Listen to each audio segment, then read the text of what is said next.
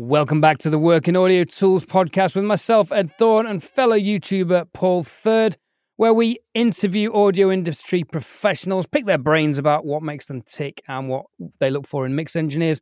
We also compare and constructively critique each other's mixes on tracks that we find, some from the Produce Like a Pro Academy library of multi tracks, and others from artists that we know and feature on the podcast.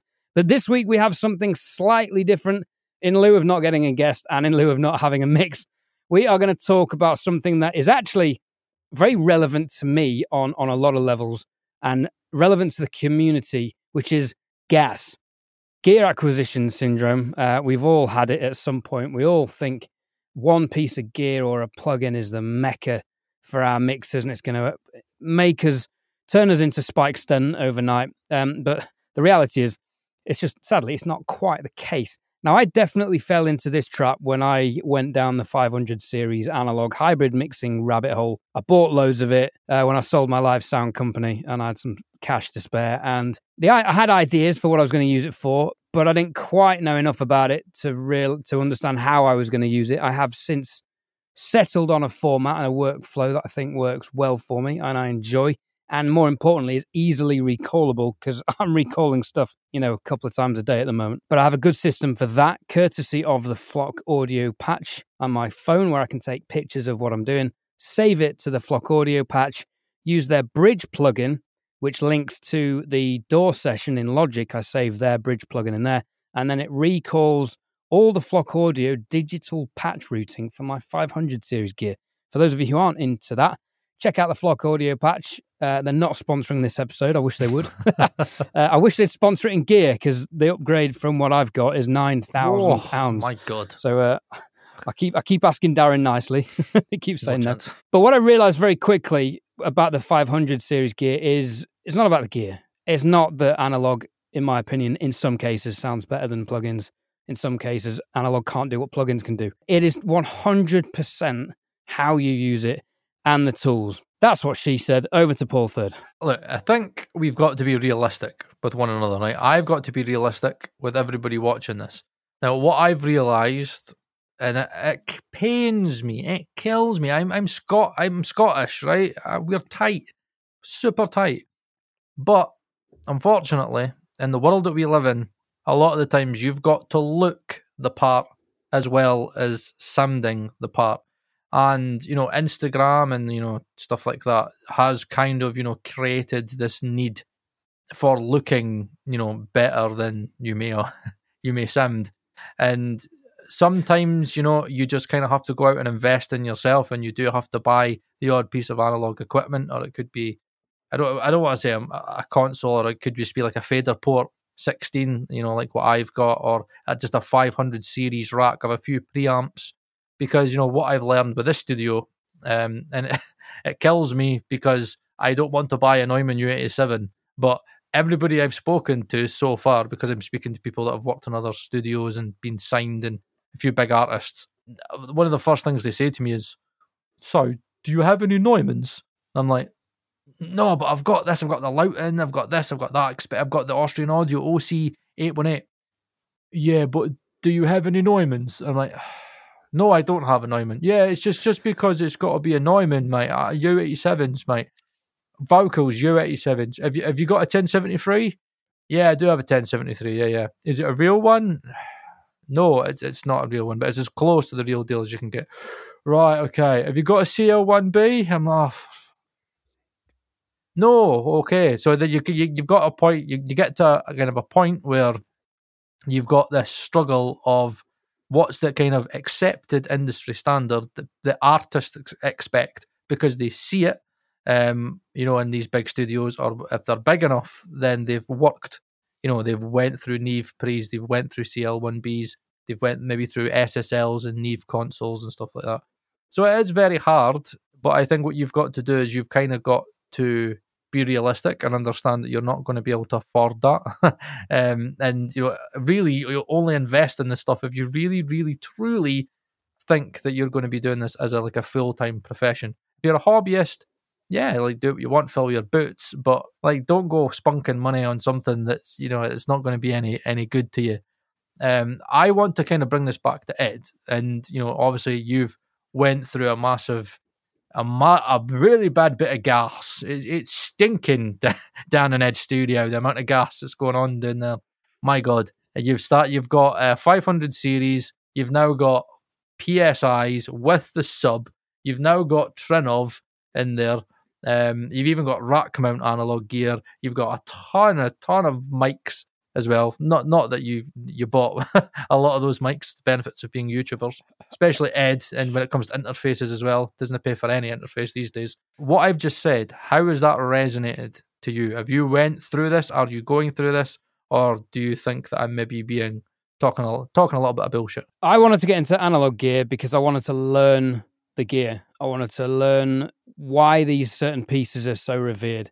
So I got a couple of Neve 1073 preamps. Admittedly, the LBs, the purists will tell me that they don't sound the same because they're not. They are not the vintage. They're not vintage. You've not got Carnhill transformers in them. No, no. Or what is it? No, the Marinairs. The Marinairs. Originals. Well, well, that's not not true. They do have Marinair. Oh, right. Okay. so them. is it the cutter? The clones yeah. don't have Marinairs because that is a Neve invention. Yeah, mine just got Carnhills um, in them. Man. So I wanted to learn the gear, and I've run some of it through Plugin Doctor to learn how it's responding and how wide the curves are. But I, I, it's just for me, it's just a learning curve, and I get so much joy out of learning.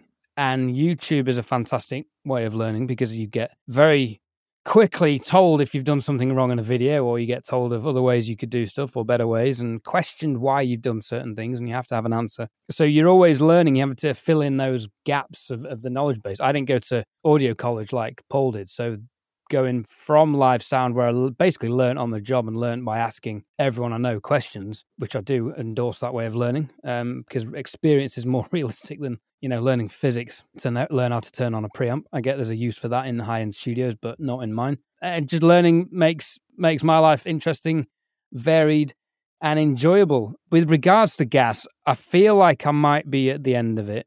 There's only one thing really I can think of as soon as I bought the PSI speakers, I had distributors coming out the woodwork being like, "You need better converters now. Oh, for God's Your X16's crap." Here we go. Like, Here we go. I, I, was like, right, okay, well, hang on. From the X6, the X16 has better conversion, and you can hear it in the top end.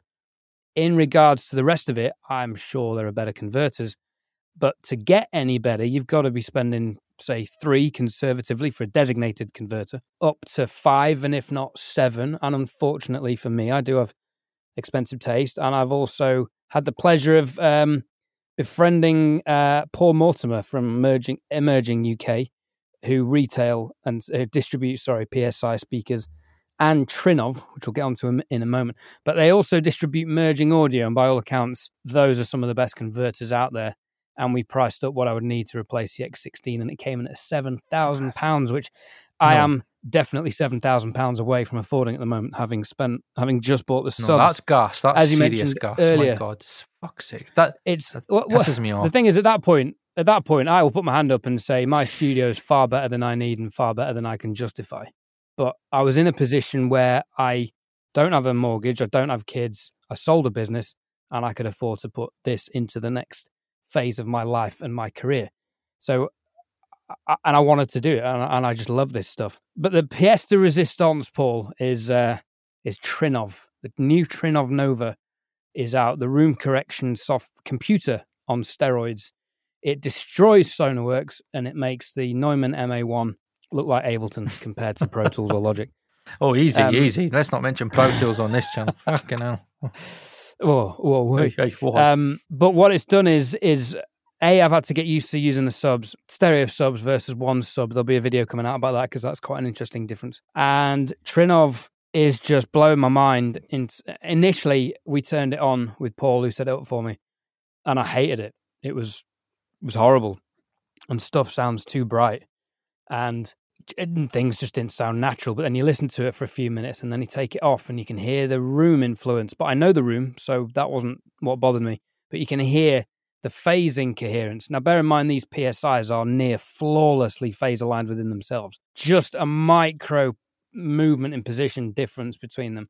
And you've got phasing consistencies with uh, speakers. Much like if you have one headphone forward and one headphone back, you're going to get an odd mix in your ears, just as if you move them back or forward, you get more or less low end and top end. I've had to go through some old mixes of mine, and, and this has been. I, I took a load of mixes off my website today because they sounded shocking. and I am listening to stuff now. Very confident things will translate, although I did send something to M earlier and he said, nah, there's not enough bass, but that might be a stylistic thing he's mixing. Right, okay. Heavy, heavy kind of hip hop pop stuff. And I was mixing a rock track that isn't quite so bass heavy. So I think it was maybe somewhere in, the, in, in between.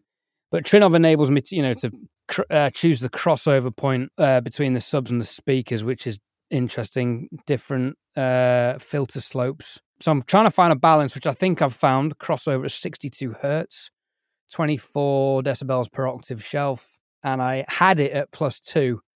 Sent the mix to M, and he said not enough bass, so I took them down back to zero at dB, so they're not getting boosted. So it's what Trinnov thinks is right in the room and I think it's working. But then I had a mix today going through Ozone, and it said too much bass. I was like, "Oh, fuck for Ozone to say too much bass, my god." Yeah, so so it, it's a balancing act, and I just got to a good place with the PSIs and the MA1 system through the Neumann sub, where I was like, okay, like last week's mix, I thought, do you know what? I'm in a good place here, and then I've ruined it for myself again.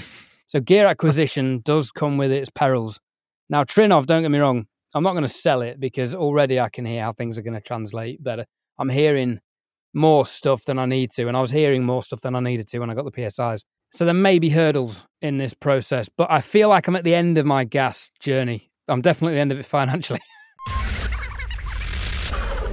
DistroKid sponsors the Working Audio Tools podcast, and 30% off your first year subscription can be found in the podcast show notes and the YouTube video description.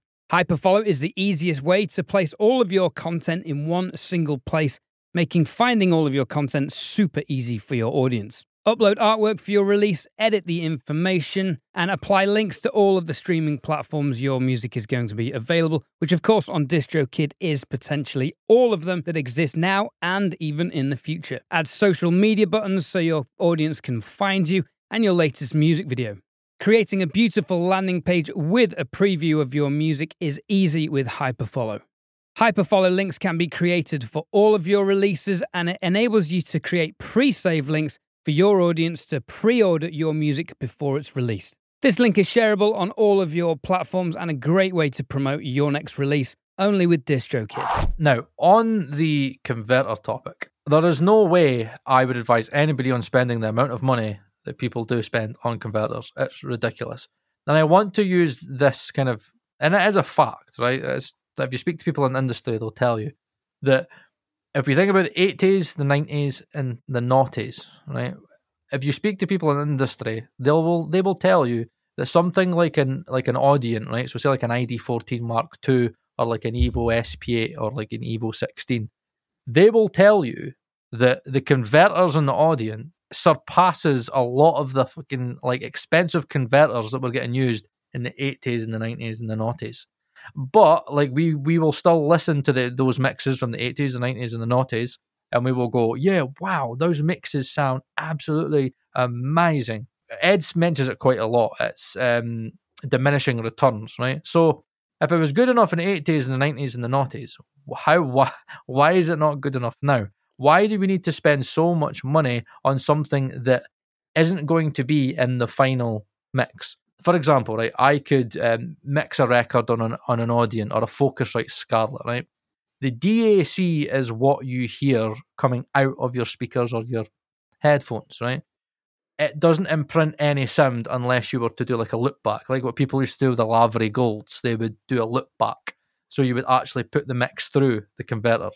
Um, but you know what Ed's talking about here is what people are saying to buy thousands and thousands and thousands of pounds for expensive converters so you can get in a tiny, tiny, tiny little improvement through your monitoring. So it's what you hear. But if you But also routing your analog gear in and out, Mm, which uh, takes a conversion stage each way. Yeah, it's a lot of bullshit. Like I've done ADC tests, and look, the thing is with ADC converters, right, is that analog to digital converters, uh, there is no transparent converter on the market. It doesn't exist. There is nothing that's going to completely null. Every pass through, there is a slight, slight, slight change in the sound. Whether you could hear it or not is very, very debatable. When I did my null tests, and I'm going to do another one, I'm going to do it with the Audient SP8, the Evo, the Apollo X6 and three of the converters that are on Access Analog do a loop back on Pink Noise, and we're going to measure the null.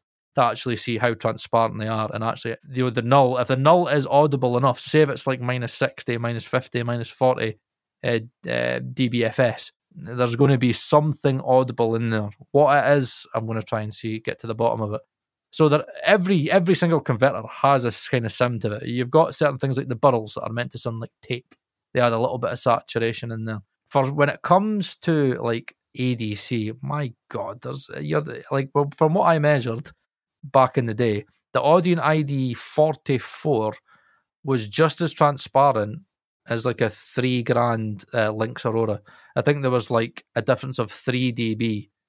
And we're talking like minus 55 or minus 60 dBFS of a null, which is barely audible, right? We're talking um, very, very, very small differences that most people won't be able to hear. So, like the ADC differences are, are minute, they're minuscule right? And there is no such thing as a transparent converter; it doesn't exist. Um, and in terms of the DAC, if you could mix a good record and you know your system, for example, right, I would argue that uh, the speakers are more important than the DAC. As much as I kind of talk about, you know, in my channel, a DAC being a bottleneck, and it is a bottleneck to an extent, the quality of conversion in regards to price, uh, like I've got a, a topping uh, DX7 Pro Plus, measures impeccably well. Measures uh, like arguably better than some of the best converters on the market, and it's like seven hundred to eight hundred pound. I can hear a difference when I'm listening on my headphones, but at the end of the day, like there's been tons of records where people have used stuff like Apollos and you know used really really good speakers through them, and they've managed to mix absolutely fine. I mean, if we're going to sit here and say that you cannot mix on a on a pair of say seven nine grand speakers through um, an Evo 16 or like an Apollo or like a decent, you know, DAC, you're you're kidding yourself. You're absolutely kidding yourself. Like the difference is so unbelievably tiny. I mean, you're ta- and this is the thing with gas is that you get used to it, right? And you get used to the. I call it a little. It's a little bit of elitism in gas, right? Let's not hide from it. There is elitism, yeah. right, when it comes to a lot of gas, right? People buy stuff because it makes them look more professional. It makes them go, yeah, but I'm, I'm putting your mix through this six grand piece of equipment. You know what I mean? When you, you think about like a Manley Vari-Mu, like I I took two Manley Vari-Mus with Acustica Magenta. Both times I got them identical. People were failing the blind test, fucking left, right, and centre. And I did it on two separate Manley Vari-Mus. Channel viewer actually like sent me the files and were like, I can't get Magenta to sound as close as my Manley Vari-Mu. He gave me the original uh, master or like the, the bounce or whatever, unprocessed and processed, and gave me a settings and then because I knew how to use the plugin and how to work the plugin in Magenta and how to get it to sound like the hardware and how to tweak it properly, I managed to get it near identical. And I was sitting there to him going privately, I was like, mate, I've just, like sell it. Why do you need it? You can make easily get yourself like two, three grand back. And then he was just like, yeah, I know, but it, it looks good, doesn't it? And like, and he was like, clients actually, again, it's like they do like it. They come in and go, oh, that's three grand automatically. It's all look. The thing about gas is it's all um, psychological bullshit, right? It's all these tactics that manufacturers use. And a good example is me and Ed were speaking about Bart Herc. Um, if you don't know Bart Herc, he makes lots of um, affordable 500 series gear. Now, it's amazing how clean with active transformers that he uses and a lot of this his stuff that sounds way way more expensive than it actually is. And me, and it's crazy that me and Ed were both sitting there, sitting there thinking, hmm, maybe Bart is actually pricing his stuff too cheap, which is absolutely crazy. But it's because we live in a world where things are valued on how expensive they are. Well, if it costs one, if it costs two grand and that costs five hundred quid, the two the two grand one is obviously going to be better, isn't it? That's the way that people think, and that is the thing about gas is that we let people get into our heads. We think about what other engineers have used. Like you got to remember that like back in the days with Larrabee and stuff where they had all the gear you would want in these big consoles, they were getting artists through the door and big artists every single week, every day. You imagine the amount of money that place was taking in. And then you even just think about the write offs, the tax write offs that they would have been able to have as well. And that's the thing when I speak to a lot of businesses and a lot of mixers, I'm like, how do you how do you justify that? And they're just like, expenses, Paul. Is that, so do you think I'm just going to sit there and pay a couple of grand on my on my tax when I can just sit there and go, oh, I'll just invest back in the studio, and they'll just buy certain things that you know they, they might not even use. They might use it every so often, but it does look good. And and I'm not going to deny that you know my studio does look better now. I've got this that one rack of 500 series in. Um, and when I get there, you go. Paul Third is officially hybrid. Yeah, and I'm going to get a second one because again, it's the problem is with gas is that you know you're like, well, I've now I've now got that empty rack on my on my desk, so I'm like, well, I need to fill it because obviously you know it looks stupid now because it needs, and then it's like, oh, if I have We- the two sides, We have to tell us what you're going to get, don't you? um, uh, probably more Bart Herc stuff because the great thing about Bart is that we've got a little relationship with him, and um, he likes to send me and Ed stuff. so I'm like, yes, I'll stick with you, Bart. Um, I actually do use his diode bridge compressor. I use it on every mix I do for the, um, now since I've got it. I think I've used it on the past three or four mixes. Um, but you know, I what stereo or individual channels? stereo because he's got the stereo cable that's quite good. Yeah. Um. So again, it, it gives you more of a consistent voltage going into left and right, and it sounds great. And I love the vintage mode because it adds in those odd um, harmonics, which is very similar to what a lot of the diode bridge stuff, like the Neve stuff, used to do. But it's got its own kind of sound. I really like it. Just quickly, for, for anyone into 500 series gear, and if you haven't checked out HRK, they're a Polish company. Bart used to work for Focusrite Mm-hmm. and Neve, and he is an absolute circuit board Oh genius. yeah, he is totally. And in my opinion, he should be charging double to triple what he's charging for for what he's putting out. But that's crazy that we have to think like that. We should be sitting there going, Bart, well done. But because we are sitting there thinking like the way that the, the industry works and the way that consumerism works, it's like he could probably easily sell like that stuff for more. And and it's crazy that it kind of devalues his product just because he's doing it a little bit cheaper. Because we've got this thing where you get what you pay for when it's bullshit. You know, it's like headphone amps. And me and Ed were speaking about this like a couple of weeks ago. And I was telling him about, you know, how the Rupert Neve headphone amp and the SPL Phonitor, they measure terribly. And again, you know, people would say, yeah, it's not all about measurements, it's about your ears. But, you know, at the end of the day, when it comes to stuff like amplifiers, right, it's like, of course, like the measurements do matter. You've got noise levels, you've got distortion levels, you've got crosstalk, you've got jitter.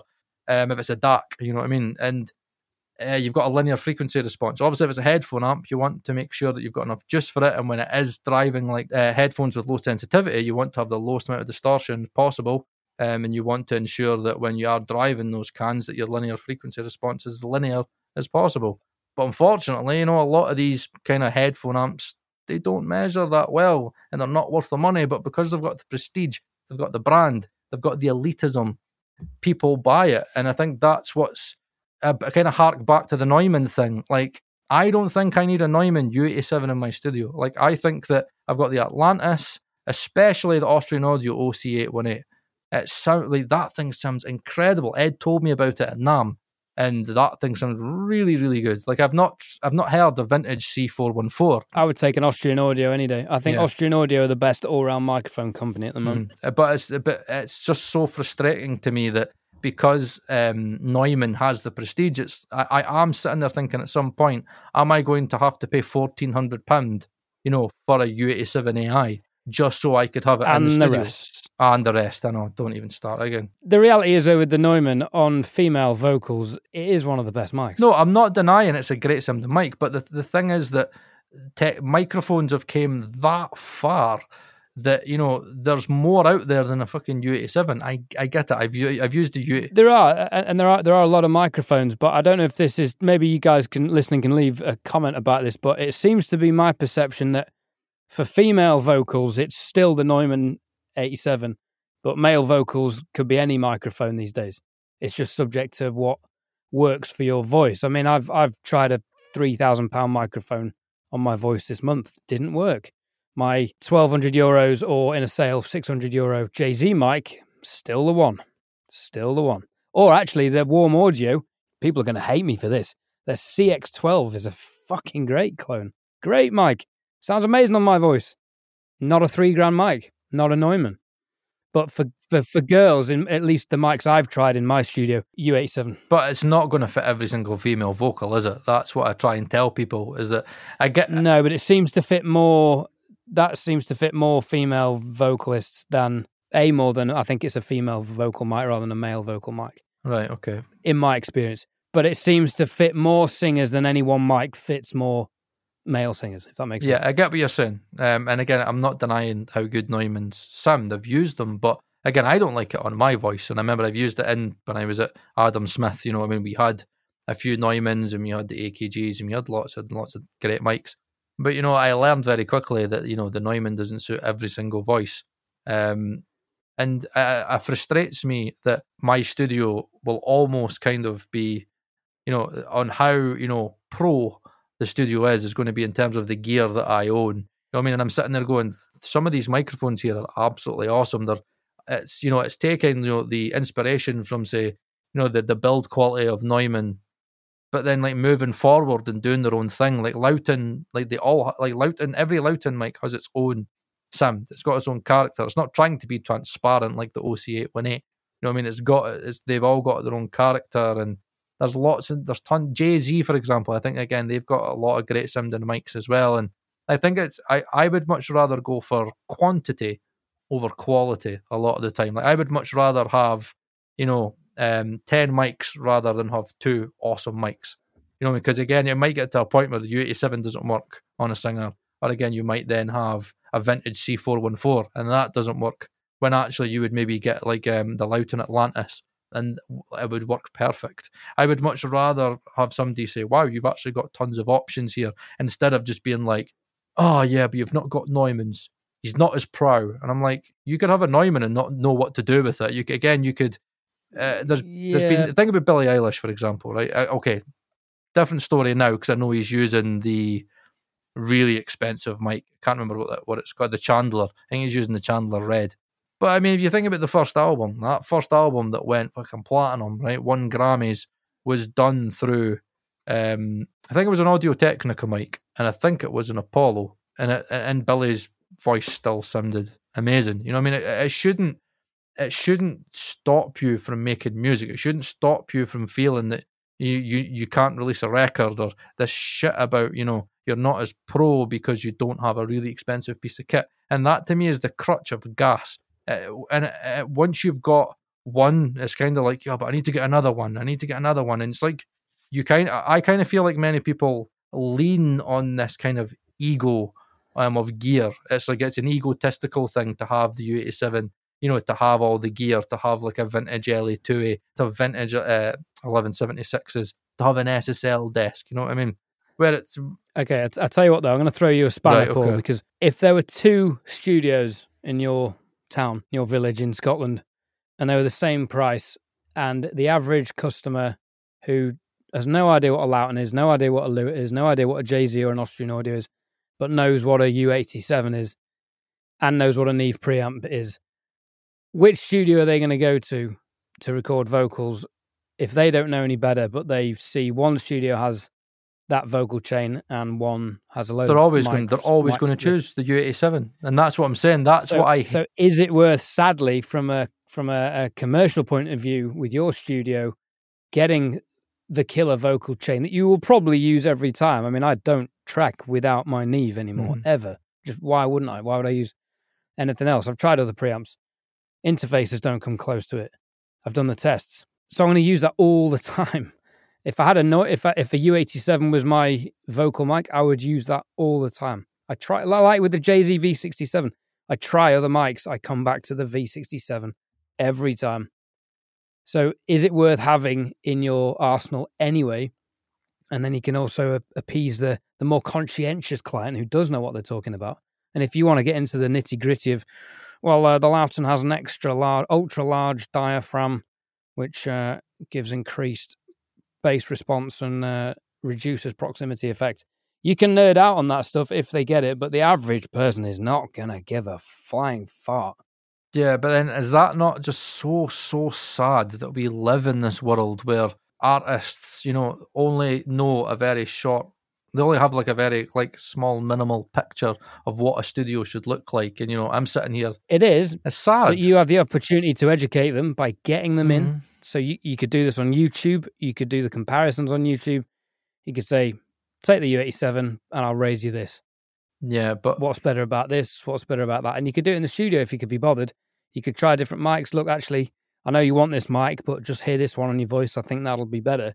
So again, having the gear is one thing, knowing your gear, having the tools to use your gear, the skills, I mean, uh, is far better than not having the gear. Yeah, but I just I know what it is. It's I know what mate. It's just shit, and I feel for people. You know, I feel for a lot of the people that will watch this channel, or again, young people that are starting up. You know, wanting to be, you know, mix engineers and stuff, knowing that they're going to have to invest in stuff. You know, when they already, you know, could be able to get killer vocals and get killer recordings and mix completely in the box on headphones and you know, kind of compete it's a shame that we need to invest in such superficial shit. As much as Neumann's are great, and I get it, and again, I'm not denying that your PSIs will sound awesome. You know what I mean? But there's there is this element of we need to, you know, invest in ourselves to be at a level of pro. It's almost like for me that there is a cost to be pro. You know what I mean? It's like being good at your craft isn't enough. It's almost like to get you know, to get a ticket for the bus, it's kind of like, yeah, I'll let you on the bus, but you're to have to pay fucking 10 grand for your ticket. And that ticket's to get you this, that, that, that, that, that, that.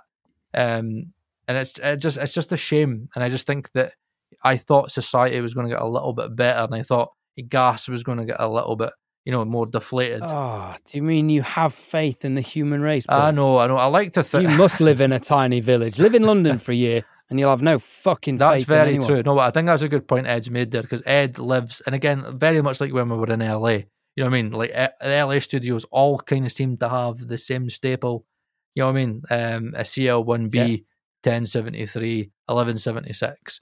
You know what I mean? They all kind of had the same staple. Um, and again, a lot of them kind of do use the same speakers as well or the same converters and it does seem to be a thing where there's like a bar set and it kind of creates industry standards. Yeah, yeah, and I hate that term industry standard because we have guys like you know Andres who you know is a great example of a guy that works full time out of his studio, and you know he bought a Telefunken because he really wanted to have like a really good mic, but he bought the TF yeah, series. Yeah, but at the end of the day, you know he's he's got the Dynaudio speakers and he's recording artists, you know, like every week. You know, I mean that's his full time job Anyway, he's not invested in the money that these guys in London and LA have, but he's still going out there living the dream and, you know, making music, mixing music. And you know what I mean? And, and I think that he's a sign that to me that you can do it and you don't need to spend it. And I would still class Andres as a professional because he's doing it full time. And I think that to me is what a professional is. Um, I think what we need to be able to sort out in regards to like people thinking they need to spend money for stuff is there's a difference between professional and industry professional. If you want to be an industry professional, then yes, you're probably going to have to invest and you're going to have to buy certain things to kind of follow the trend. It is what it is. But I mean, if you don't have it, then you could still be a professional. For me, a professional is somebody that gets paid for a living doing whatever they're doing. Yeah, I mean, and Andres is a great yeah. example because he is very good at what he yeah. does, and his studio's up in Kendal in the Lake District. Mm. For anyone who's interested, lovely guy, and he, he's a he's a great example of skills come first. You don't need the gear if you've got the skills. However, the gear is fun. The gear makes your life enjoyable, and if you get nerdy, like yourself, Paul, and myself, and MSM, you hone in on the weakest link in the chain. And gear acquisition syndrome for me is constantly upcycling and improving and updating the weakest link in the chain to the point where I've said this on my channel for years. I always want that to be me. My ears are the weakest link in my chain now. I don't need a better converter than that. I've got bigger problems in my room, even with Trinnov, and bigger problems with my hearing then I'm going to get benefiting out of any kind of better converter. But it's it's taking it to that nth degree. You know, from an educational point of view, in my case, I love having Trinnov now and hearing every little phase in discrepant. It's been driving me fucking nuts today. That is opening my ears to a whole other world of detail that I otherwise wouldn't have been exposed to. And that's going to make me a better engineer. So I'm happy with that. That for me is a worthwhile purchase. And if I can do better mixes that clients are happy with, then happy days. I won't say this on my channel, but I'll be honest on this one. I have definitely outspent my ability and client network and means to repay myself for all this. But like I said, I had the means, I had the financial fluidity, and I just wanted to learn.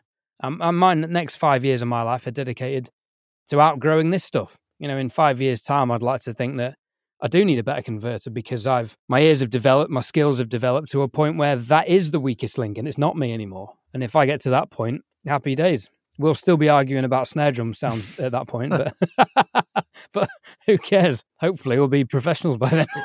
Look, the most important thing to solve gas, right, is science. If you know how to use science and you know how to test things properly. I much prefer opinions on Facebook to this point. yeah, totally.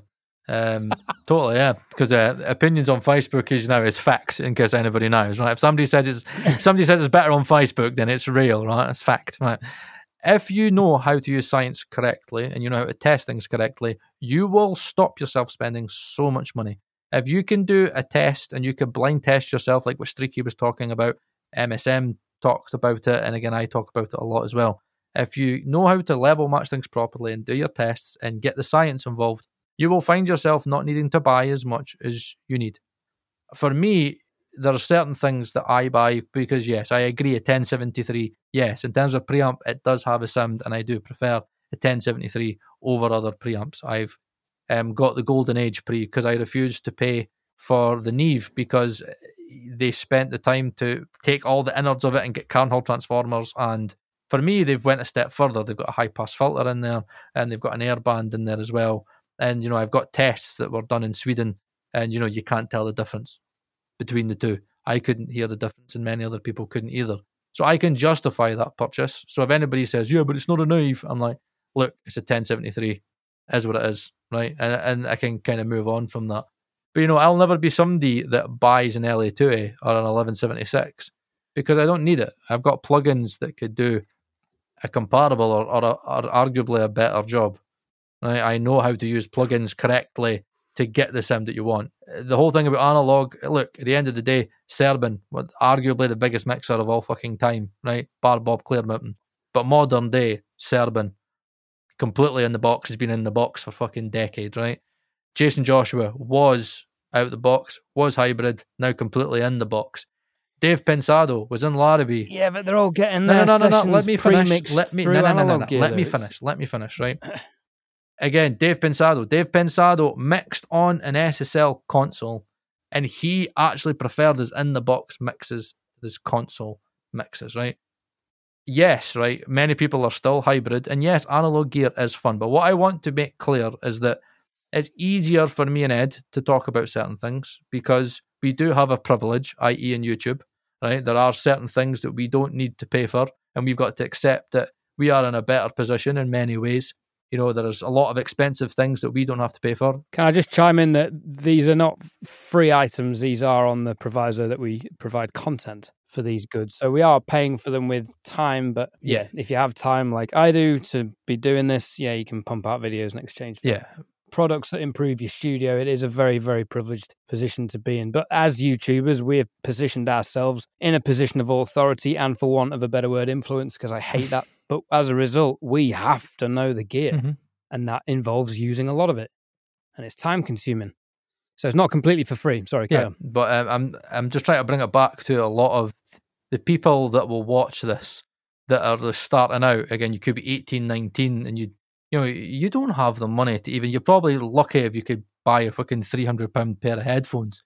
You know what I mean? There's many people that I've seen in certain videos where I think you know Warren's talked about consumer grade stuff, and he's like said, yeah, it's like three hundred dollars or something, and people have been like, yeah, I don't class like three hundred dollars as like fucking budget and affordable. You know what I mean? Like three hundred dollars isn't like I know people that contact me that you know are struggling to even have the money to buy a fucking Audient ID14 or an Audient or an Evo or something like that.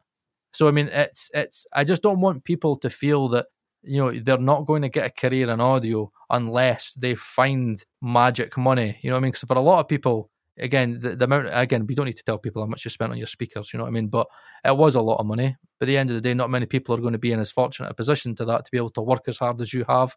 You know, to be able to you know to sell your live sound business and then have you know income that again your videos as well as live gigs. You know, and be able to Yeah, let's not pretend this purchase came Yeah, out. I know that. came via some kind of fluke or kind of it. You know what I mean? handout. Fuck me, I worked my Yeah. ass off for that. But there, what I'm trying to say is that there'll be people out there that aren't in, a, say, as a fortunate position where you know they're they've they've not got the opportunities to earn that amount of money, And again they just You know what I mean? It's difficult for a lot of people. And I've been in that position. You know, I, am very fortunate now where I've got the studio and I got it for a great price. You know what I mean? And, I, and I've got all this great stuff and I have put a lot, a lot of money in the studio.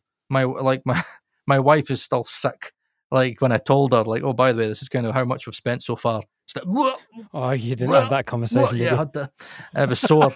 um, even the Atmos room and because you you know that amount of money. That's how much you're going to have to spend on her flowers and Tell holidays. I know. next Tell year. Me. I know. I can. Yeah, yes, yeah. Remember, because well, we'll be ten years um, married next year. She was like, "Yeah, we want to go. Ho- Congratulations. Want to go to Hawaii on with ten years." I'm like, "Well, your husband needs a fucking studio, right? so sorry, we've got a Butlins or something like that, right? We'll have a great time, though, right? I promise, love, love you, right? They might do a Hawaiian night. yeah, Hawaii, yeah, that's good. It's a good thing. Just you know what? We'll just go around to the local, right? We'll get some hula hoops, right? Be like Hawaii, right? Hey there, Ed here. You may recognize my voice from doing all the other DistroKid advert segments. This time I didn't want to just do a typical advert talking about stuff to do with DistroKid. I actually wanted to give you my feedback about the service because I genuinely do use DistroKid for uploading my music. And I know Paul does, and it turns out Dan Worrall does as well. I've used DistroKid since 2019. As you can see on the screen, I have six releases so far. It is genuinely super easy to use. The tracks get into Spotify within 24 hours, which is remarkable. Apple Music takes a little bit longer. I'd suggest giving that 10 to 14 days. The hyperfollow links are really useful for advanced promotion of your tracks, and the promo cards are really great visual aids for social media promotion. Ooh, I particularly like that one. DistroKid collect all the royalties from your streaming services, and here you can find an itemized breakdown of where all your income has come from. There's also a DistroKid referral where you can save your friends $10 per sign up by creating your own VIP referral link. Uh, it's an important thing to speak about because I do feel that, you know, mental health is very important. And I think a lot of people cripple themselves, unfortunately, into a lot of debt because they feel like they need to buy stuff. And, you know, a lot of people get the bug, and it is a bug. When I got the 500 series stuff, it was a bug.